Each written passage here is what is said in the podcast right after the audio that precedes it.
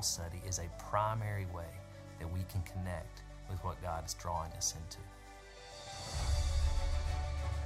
I recall a story from one of my favorite uh, teachers, and he was writing his second or third book on Jesus. And his wife looked at him one night and said, Tom, you're writing another book about Jesus? Has Jesus changed? And Tom paused and he said, No, Jesus hasn't changed, but I have. We never are the same person that comes to a text the second or the third time. God is constantly molding us, forming us into who God would have us to be did it occur to us as we were reading, wow, that's what life's like? Or, or that really connects with this experience that I had the other day. The floods of thoughts that come to you while you're reading that text. You know, it's the connection between God speaking to us from the pages of Scripture and giving us a chance to apply it to our life and put it out there and let it affect the way that we're living, the choices that we're making, so that the world may know Christ. Hmm. Amen. Wasn't as good as last week's sermon bumper, but it'll do. Uh, if you have your Bibles, take your copy, please, and turn with me to Nehemiah 8. Nehemiah 8. It's toward maybe in the Old Testament, maybe about a quarter of the way through your Bible. I'll just give you a moment to find it there. So good to see you. So good to hear you worshiping uh, through song this morning. And We're going to continue worshiping now as we uh, look at His Word together. I do want to highlight a couple things. Brad mentioned uh, some things coming up, and I want to make sure you're aware of a couple things as well. Yesterday and the next two Saturdays, having unique opportunities to um, allow anyone who would like to uh, attend a cultural immersion tour. It's during the day on a Saturday. Um, a group of you went yesterday. Uh, a cultural immersion tour is basically going to Nashville area and immersing yourself in a culture that's different from ours. Yesterday, a group of you visited a Hindu temple and then went and had Indian food afterwards. Uh, and so we're going to be offering these things and make them available to you this coming Saturday and the Saturday following. And so, if you're interested in that, I would encourage you to go to our uh, go to our website to find out more information. Josh Lynn, our missions minister, back here to my right, and uh, Josh Madison, who's heading these up, he's right there as well. Josh Madison, you want to raise your hand? That's great. Thank you for Thank you for doing that. So I'd encourage you to do that. Also, the focus studies will continue this week on Wednesday night. The focus study in the fellowship hall that uh, Josh Lynn is leading for uh, cults and world religion is going to be focusing on the nuns and understanding more about the nuns, not the Catholic ladies, the N-U-Ns, but the N-O-N-E-S. Uh, those who um, uh, say there's no uh, affiliation with any religion at all. They call themselves nuns. So how, what are they thinking? How to engage them? That's this Wednesday night in the fellowship hall. And here this Wednesday night, we're going to be talking about uh, continuing the parenting focus study on mental health, mental illness, and how to help our children navigate that.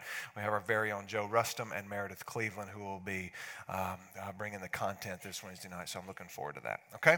Nehemiah 8. Uh, if you hadn't found it by now, you're not going to. Um, but it'll be on the screen here behind me here. So I'm going to invite you to stand with me in honor of God's word and let's read these first eight verses together.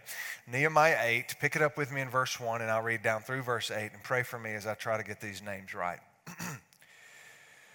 All the people gathered together at the square in front of the water gate. They asked the scribe Ezra to bring the book of the law of Moses that the Lord had given Israel.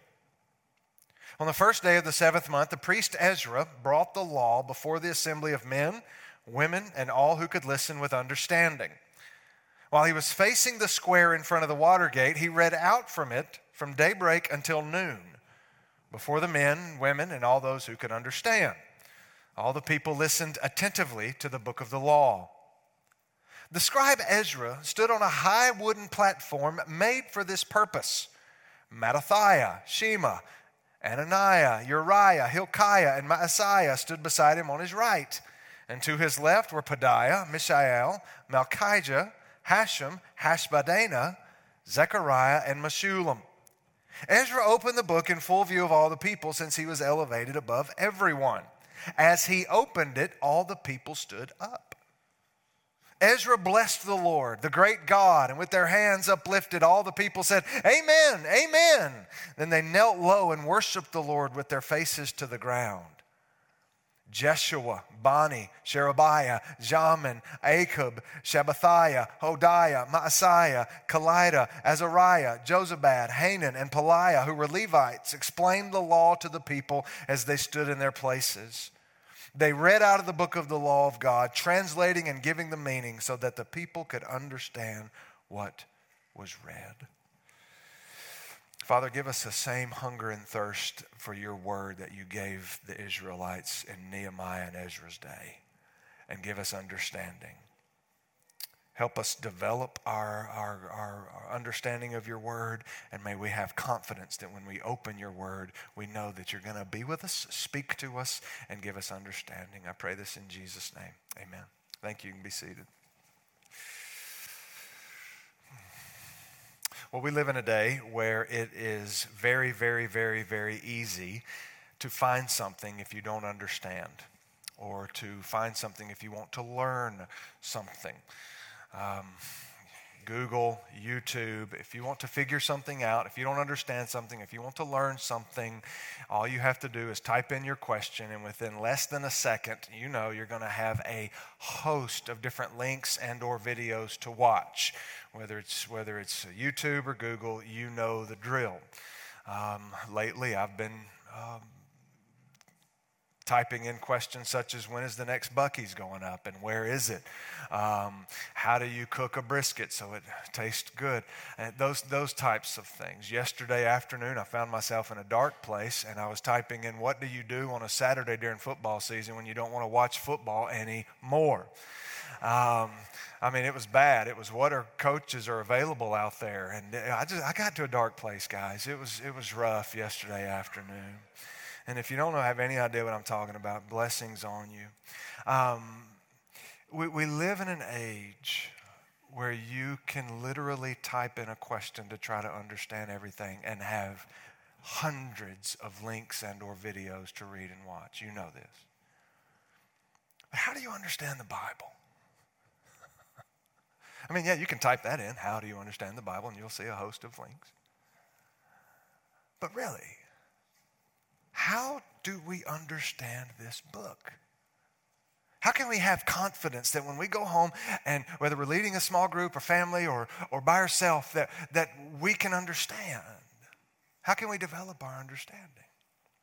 Well, two weeks ago, we saw that the Bible really does invite us into a conversation with the living God. We saw from Hebrews 4, the Word of God is living and active and effective, which means we saw that it lays us open before God. And because it's living, the living, the living God who spoke the words into this thousands of years ago is alive now, and He invites us into a conversation with Him. We saw last week, we took it a step further, and that that conversation ultimately will lead us to Jesus, the sufficiency of Jesus, the brilliance of Jesus, the glory of Jesus. Jesus. So that was kind of, uh, kind of a philosophical look at what the word does, its purpose, its intent. But we hadn't talked about yet about how to study this book. How do we how do we grow in our understanding of this book? And so for a few minutes that's what I want us to look at this morning. And we get some help from Nehemiah 8. But what you and I need to understand when we get to Nehemiah chapter 8, we're kind of in the middle of something unique that's been happening in the nation of Israel. I mean, it's rare in the Old Testament when you see God's people, and at this point there were 43,000 of them, say, Bring us the book. And it's really rare to have any church people say, Read us the law from 6 a.m. to noon. Tried that once, didn't go over well. Excuse me, no, I didn't try it. Excuse me again. I've already drunk all the waters. I see you looking. Thanks. Yeah, I, sucked them all down. By the time we get to Nehemiah 8, something, as I said, unique has happened. About 70 years earlier than this, God's people had been sent to exile. God said, If you don't obey me, I'm going to punish you, and it's going to look this way. They didn't obey him, and he did what he said and sent them to foreign pagan lands. Well, about 70 years after that, there was this young man named Nehemiah who happened to be working for one of the pagan kings. And he gets word that the, nation, that the city of Jerusalem is destroyed and it wrecks him. The walls around the city are torn down. The whole city is torn down. And he's embarrassed because that's where God met with his people. And so he does something unthinkable in those days. This Israelite, Nehemiah, goes to the king and asks for permission to go and rebuild the wall around Jerusalem. And the king grants him favor. And so this is all in the first seven chapters of Nehemiah. And so by the time we get to Nehemiah 8, Nehemiah has assembled a group of people and they've put together a wall around Jerusalem. You want to have trouble reading names, read Nehemiah 2 and 3. There is name after name after name. I mean, like, where's the Bills? Where's the Joes? Where's the Sams? Where, where are they? I don't know. They're not here. But anyway, there's name after name after name that rebuilt the wall. We get to Nehemiah 8, and just the wall is built, just the infrastructure around Jerusalem is built. Before they start building the city, the group of Israel goes to Ezra, who's a, who's a scribe and a priest, and says, Would you bring out the law? Which we know is Genesis, Exodus, Leviticus, Numbers, Deuteronomy. Would you bring out the law? Which is something if you think about it, because they hadn't started building the city. They've got infrastructure, but they know that you can have the right infrastructure all day long. But if you don't know who you are, it's not going to matter.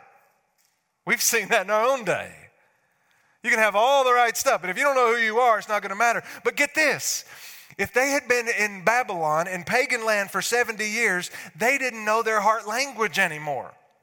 If you're, if you're in a foreign land and you have kids and you have kids and you have kids and your kids have kids and your kids have kids and your kids have kids, then that means after 70 years or so, you're not going to know the heart language. They knew the pagan language, but not the language of Israel. And so when Ezra reads the law, he's reading in Hebrew, which means they're going to need somebody to help them understand. But I want you to also think about this church. This gets me. 43,000 or so Israelites, which seems a lot, but it's really not that much if you think about a nation. They had been living in a godless society for 70 years. And the first thing they want before they start rebuilding Jerusalem is the law of God read to them. You know what that tells me? The ways of the world, the way the godless ways of pagan nations go nowhere. They had, they had immersed themselves in a pagan, godless nation. And the first thing they want, bring us the law of God. We messed up. We know what God says is what's right and true. That should tell us something. The ways of the world lead nowhere. What God says is what's ultimately best for us. And I love the way the first thing they say, bring us the book. And it was the law of all things. I mean, there's some great stuff in these five, first five books of the Bible, but there's also some.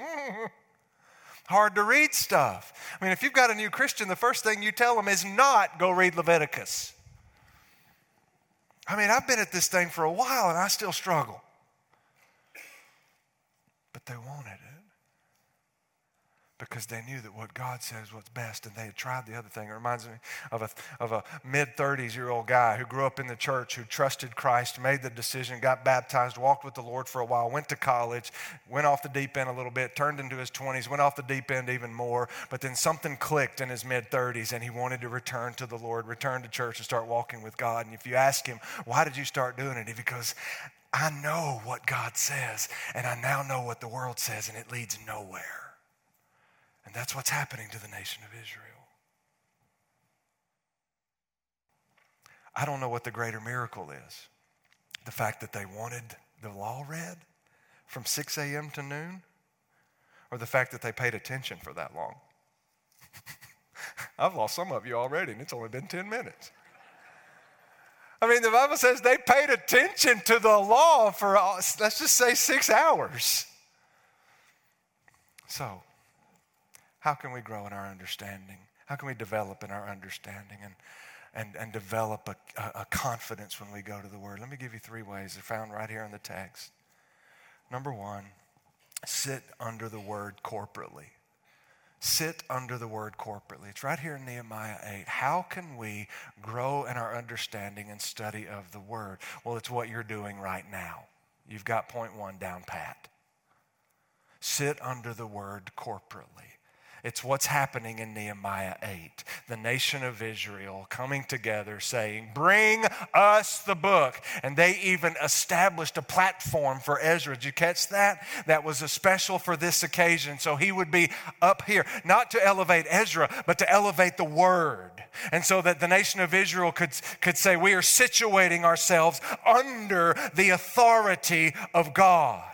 And His Word. So I plead with you again. I know I'm preaching literally to the proverbial choir because you're here, but I want to plead with you to regularly be committed to ensuring you situate yourself under the teaching and preaching of the Word corporately on a regular, consistent basis. Not when it's convenient, but it's something you do. Put yourself under the teaching and preaching of someone that helps you understand the word, understand the God of, who spoke the word, gives you a hunger to want the word more. If, if, if, I, if I help you with that and the teachers and preachers here help you with that, great. If I'm not your cup of tea, go somewhere who is. I'd be crazy. But, but seriously, go somewhere that does. It's that important. You want to understand the word? Put yourself under the preaching and teaching of where you understand it better when, when, when the preaching and teaching happens and you want more of it. Do that. That's what's happening here. And they're putting themselves under the preaching and teaching. Let me just say a couple caveats here. One, and I love how this happens a lot in this service. If your children are old enough to understand what goes on on this stage, bring them in this room. If your children are old enough to understand what's happening on this stage, bring them here. There is something that happens into the soul of a child when he or she sees mom and or dad sitting under the word of God. Now I know every situation is different. You know your child better than I do. I get that. But when you are able and when you believe they can begin to understand, let them see you, mom and dad, situate yourself under the authority of the scriptures. Look in verse 3 with me again from Nehemiah 8. While he was facing the square in front of the water gate, he read out, out of it from daybreak until noon before the men, the women, and all those who could understand. All the people listened attentively to the book of the law. Men, women, and all who could understand. Men, women, and all who could understand. He didn't say children, but he had already covered men and women. So I'm guessing it's safe to say those who were old enough to understand.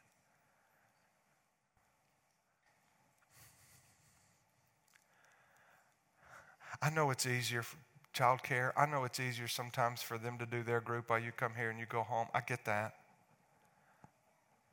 But let me plead with you, if possible, to bring your children and have them sitting under the Word of God. They, I can even argue they don't even have to understand everything yet. They're going to see you sitting, submitting to the authority of God. And that matters. They're watching every move you make. Trust me, I know. I have three teenagers now. Every move.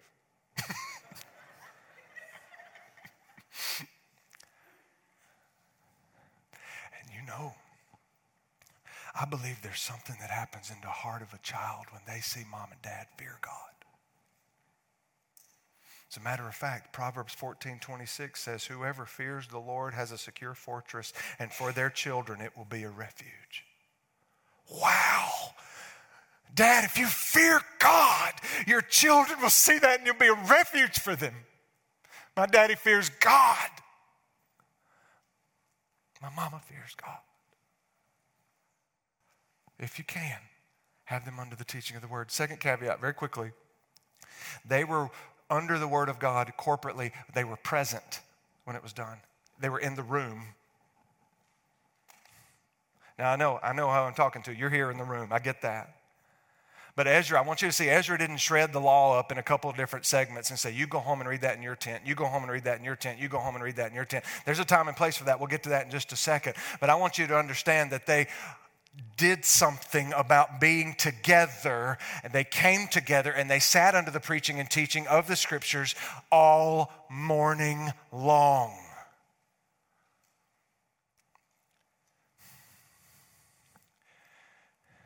It costs something to come here. You've actually got to get up, shower, please shower. Some of you shave. Put on something decent. Choke down a biscuit or three. And get in the door. It costs something. But what are you communicating? This matters to me and my family. And if you do this once every three or four months, but you do other things the rest of the time, that's communicating something to your family too. Some of you are watching at home right now, and, and, some of you would be here if you could, you'd give your right arm to be here. I know you, and I would call you by name if I wouldn't embarrass you. So I'm not talking to you. You're at home, and one of the reasons we keep these live is because I know you and you'd be here if you could. But some of you, some of you have begun to choose the lazy way out.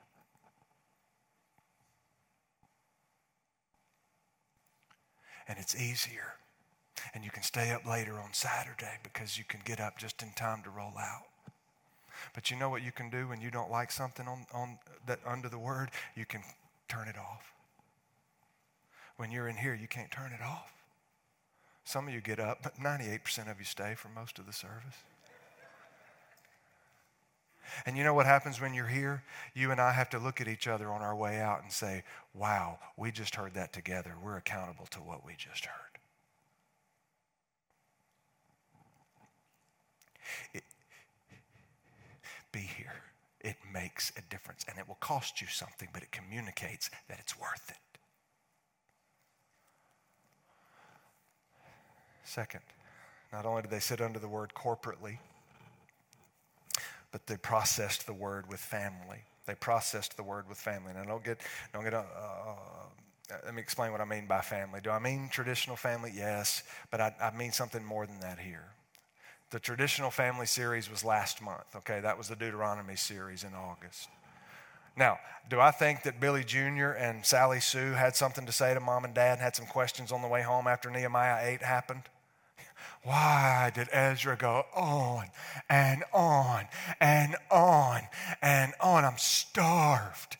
Or if you keep reading, all of Israel started weeping because of the word. And then they rejoiced because they realized they were forgiven. So you can just imagine Billy Jr. or Sally Sue saying, Mom, why were you crying? I was crying just because it was so boring. But why were you crying? Dad, you started hollering and going crazy. That's crazy. It looked like you were watching a game, but it was worship service. So when those opportunities come, yes, but I, I, don't mean necessarily traditional family here. I mean a family of process the word with those in your life who are like family, who are brothers and sisters in Christ. Process the word in a smaller group of people where you they know you, you know them. They know they're growing in the word, you're growing in the word, and you can speak to their situation, encourage them, challenge them, and they can speak to you and they can encourage you and challenge you. That's something that can't happen in here. The Spirit of God can do a lot in corporate worship, but very, very um, rarely is there an opportunity for someone that knows you and you know to just do life together under the teaching and the authority of the Scriptures. Let me show you where I get this from the text. Look at verse 7 with me of, of, of Nehemiah 8. I'm not going to read all these names again because I did it once and I don't think I can do it again. But uh, there were 13 names here, and Nehemiah or Ezra says they were Levites. And what they do? End of verse 7. They explained the law to the people as they stood in their places. They read out of the book of the law of God, translating and giving the meaning so that the people could understand what was read. So there were 13 Levites sent out across the, the, the, the people, and obviously saying, Hey, let me help you understand what that means. Do you have any questions? How, uh, and what if one of them said, Hey, I don't know about this situation. What does the law of God mean to this? And so they were able to do that in smaller groups. I love that because that's exactly why we have groups at this church. We don't have groups for you to get another sermon. Sometimes that can happen. We don't have groups for you to get another sermon. We have groups so you can sit under the authority of the word with other brothers and sisters in Christ that can help you process how that looks in your life. That's why we have it, and all of us need it. speaking truth to one another in love. You want to understand the word? You go corporately, sit under the teaching of the word, and you process the word with brothers and sisters and family. Many of you that I'm looking at are in groups and are regular to a part of group. We strongly, strongly push groups because we believe it matters for our growth and sanctification. You say, Well, how do I get in a group? So glad you asked. Our groups minister happens to be on vacation this week, but his name's Dave Cruz, and his email is going to be on the screen here. His beautiful mug is just going to be shining there, right there. Look at that. Just look at that. He's out of town. But if you email him and say, I'm such and such, I would love to be in a group, the second he gets back, he would be more than happy to reply to you, connect with you to get you in a group. You say, I don't want to wait till he gets back. Our administrative assistant, her name is Kirsten Wolf. That's her. That's her email address. Email her and say, Dave's out of town. Matt said I need to email you to get in the group. She will know how to respond to you. You say, I don't want to wait to email Kirsten. Well, I'm so glad because Josh Lynn, our missions, missions minister, is going to be in the, uh, in the uh, foyer area right after this message. Josh, say hey because you just look beautiful up there. There he is, yeah, wearing that vol orange. Um, God love him. Um, and then you say, Well, I don't know if I want to do any of those things. Well, let me do some, here's something you can do on your own. You can go to westfranklinchurch.com backslash groups and see what all we have offered. Now we're all the time growing groups, all the time wanting new groups. So you just go to town. If you say, I don't, I don't see anything I like here, start your own. And we'll help you with that. It matters. Sit under the word corporately. Process the word with family. Third and finally, listen to the word quietly.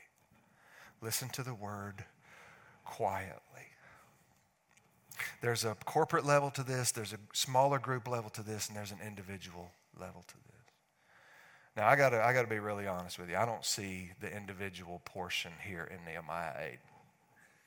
I don't see where they went to their tents and had their quiet times. Nehemiah or Ezra, they, Ezra does say, Be still. And Ezra also says, The joy of the Lord is your strength. Think about that for a second, church when you're still and your soul is reminded that God is full of joy and gladness, that gives you strength. Because you know what it means if God is glad? It means everything's going to be all right. If God is full of joy, you're going to be okay. If God's not stressed, it's going to be fine. The joy of the Lord is your strength. And a lot of times, or pretty much every day, my soul needs to be reminded of that. There's an individual basis to this, and I want to give you a way. There's a billion ways. Again, you can Google how to study the Bible, and you will see all kinds of stuff. I want to, and there are a million ways, and there are a million different persons, not a million, but how many are in here? About six, eight hundred. Um, there's uh, Baptist. Um, there are diff- different personalities in this room. You're going to learn in different ways. I want to give you one simple way just real practical. Um, before I do that, however, I, I, want to tell you that I, I believe a, a, conviction that I have. It's crazy. I mean, it's kind of. I believe the moment someone puts their trust and faith in Jesus Christ and surrenders their life to follow him, I believe at that moment that person receives the entire, the, the, the fullness of the Holy Spirit. Isn't that nuts?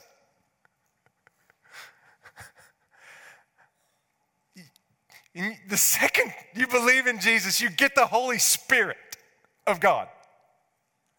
Not just a partial dose. You know, you don't know me, Matt. I, no, no, no. Not just a partial, the full dose. That's why Paul wrote Ephesians, by the way. The Christians in Ephesus thought they only got a half a dose. Paul says, Oh, no, no, no, no, no, no. You're Gentiles, but you got the full dose.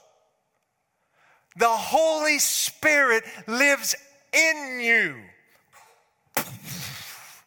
I believe that if that's true, and I believe it's true, then when you open this book that's inspired of the Spirit, then the Spirit living inside of you speaks to you from you and from this word and just collides. It, the relationship happens. The Spirit in you and the Spirit in the text. Same Spirit speaking to you. That's incredible. So, with that being said, how can we, how can we learn? there's, there's one method that I love personally that uh, in, in Latin it's called Lectio Divina. Christians have been using this for 100, 100, 100 years. It literally means sacred readings. And I want to recommend a book to you where you can read more about it. It's called The Listening Life by Adam McHugh. He kind of puts the cookies on the bottom shelf for somebody like me to understand. But in that, he gives a, a way to do Lectio Divina, um, um, um, sacred reading. And he asks these four questions, or he puts it this way. He says, here's the, here's the process of Lectio Divina, of sacred reading. You listen to the text, you ask the text, you answer the text, or God from the text, and you just be. You listen, you ask, you answer, and you just be. Listen, what does that mean? You just read through the scriptures a couple times asking God, what are you saying to me? Second, you ask. This is by yourself, alone, cup of coffee, you and God. You, you ask, What are you saying to me? Why does that word speak to me? Why does that phrase speak to me? Why does that verse speak to me? This is if you're, you're reading a whole chapter, reading a whole book, reading two verses, whatever. Then you answer, Wow, that spoke to me. There's something that needs to happen as a result of this. You revealed this to me about yourself. And you make that a prayer. And then the last one, be, which means do nothing except sit for a few moments. And that's probably my favorite, but it's the hardest to do. You know why? I want to do it. But when you need supernatural sanctification, you and I can't do that. We are relying upon God to do it for us. And just to be is a reminder that God, if you don't supernaturally change me, it's just not going to happen. Now, real quick, real quick, let's practice, okay? Okay. I'm going to practice, and y'all are going to sit there until I'm done. Verse 5 and 6, Nehemiah 8. Put your eyes on verse 5 and 6. We're going to use that real quick. Ezra opened the book in full view of all the people since he was elevated above everyone. As he opened it, all the people stood up. Ezra blessed the Lord, the great God, and with their hands uplifted, all the people said, Amen, Amen. And then they knelt low and worshiped the Lord with their faces to the ground.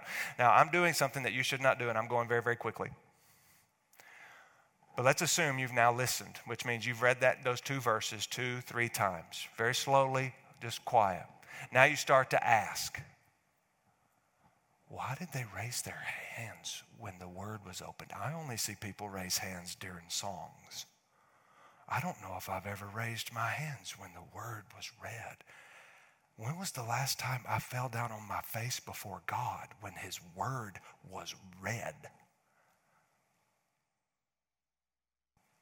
And then you go to the answer portion God, I don't think I respect you or your word anywhere close to the value of it. I don't think I put much weight on your word. God, I need you to change me. That, that, that when your word is read and explained, that my hands would raise in worship and that I would fall down before you, knowing that I am small, but you are big. And then you just be, God, change me. That's it. That's it. See what the Spirit of God does in you. Listen, ask, answer, be.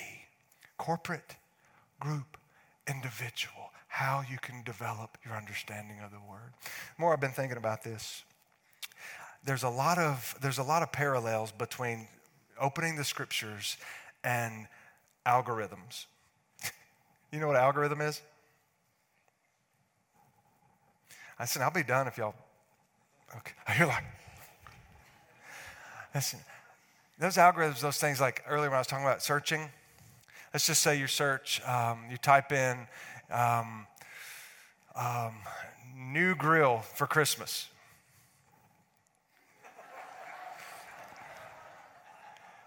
Like, like I need that. Type in new grill. Well, the next couple days, what's going to pop up on your social media feed?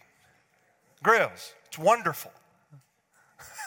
oh, I hadn't thought of that. Oh, beautiful. Yeah. It's amazing what happens when you, when you, if you have Alexa at your house paying attention, you're going to just speak it, and the next couple of days in your social media feeds, all your internet feeds, you're going to see these ads for what you've been talking about because somebody in tech world knows how we function. They, they, they, they begin to get this data and they put it together and they, they start to cater it just for you. And it starts to be scary after a while because you're like, is this too There was an article in the Atlantic last year. This young girl wrote an article, and the title was, I'm so scared of the person TikTok thinks I am. because they were like, oh, is this really who I am? You know. It's, it's fascinating, really. And when you begin to open up the internet and see all these things that describe you, the, the Pandora music streaming service, you've heard of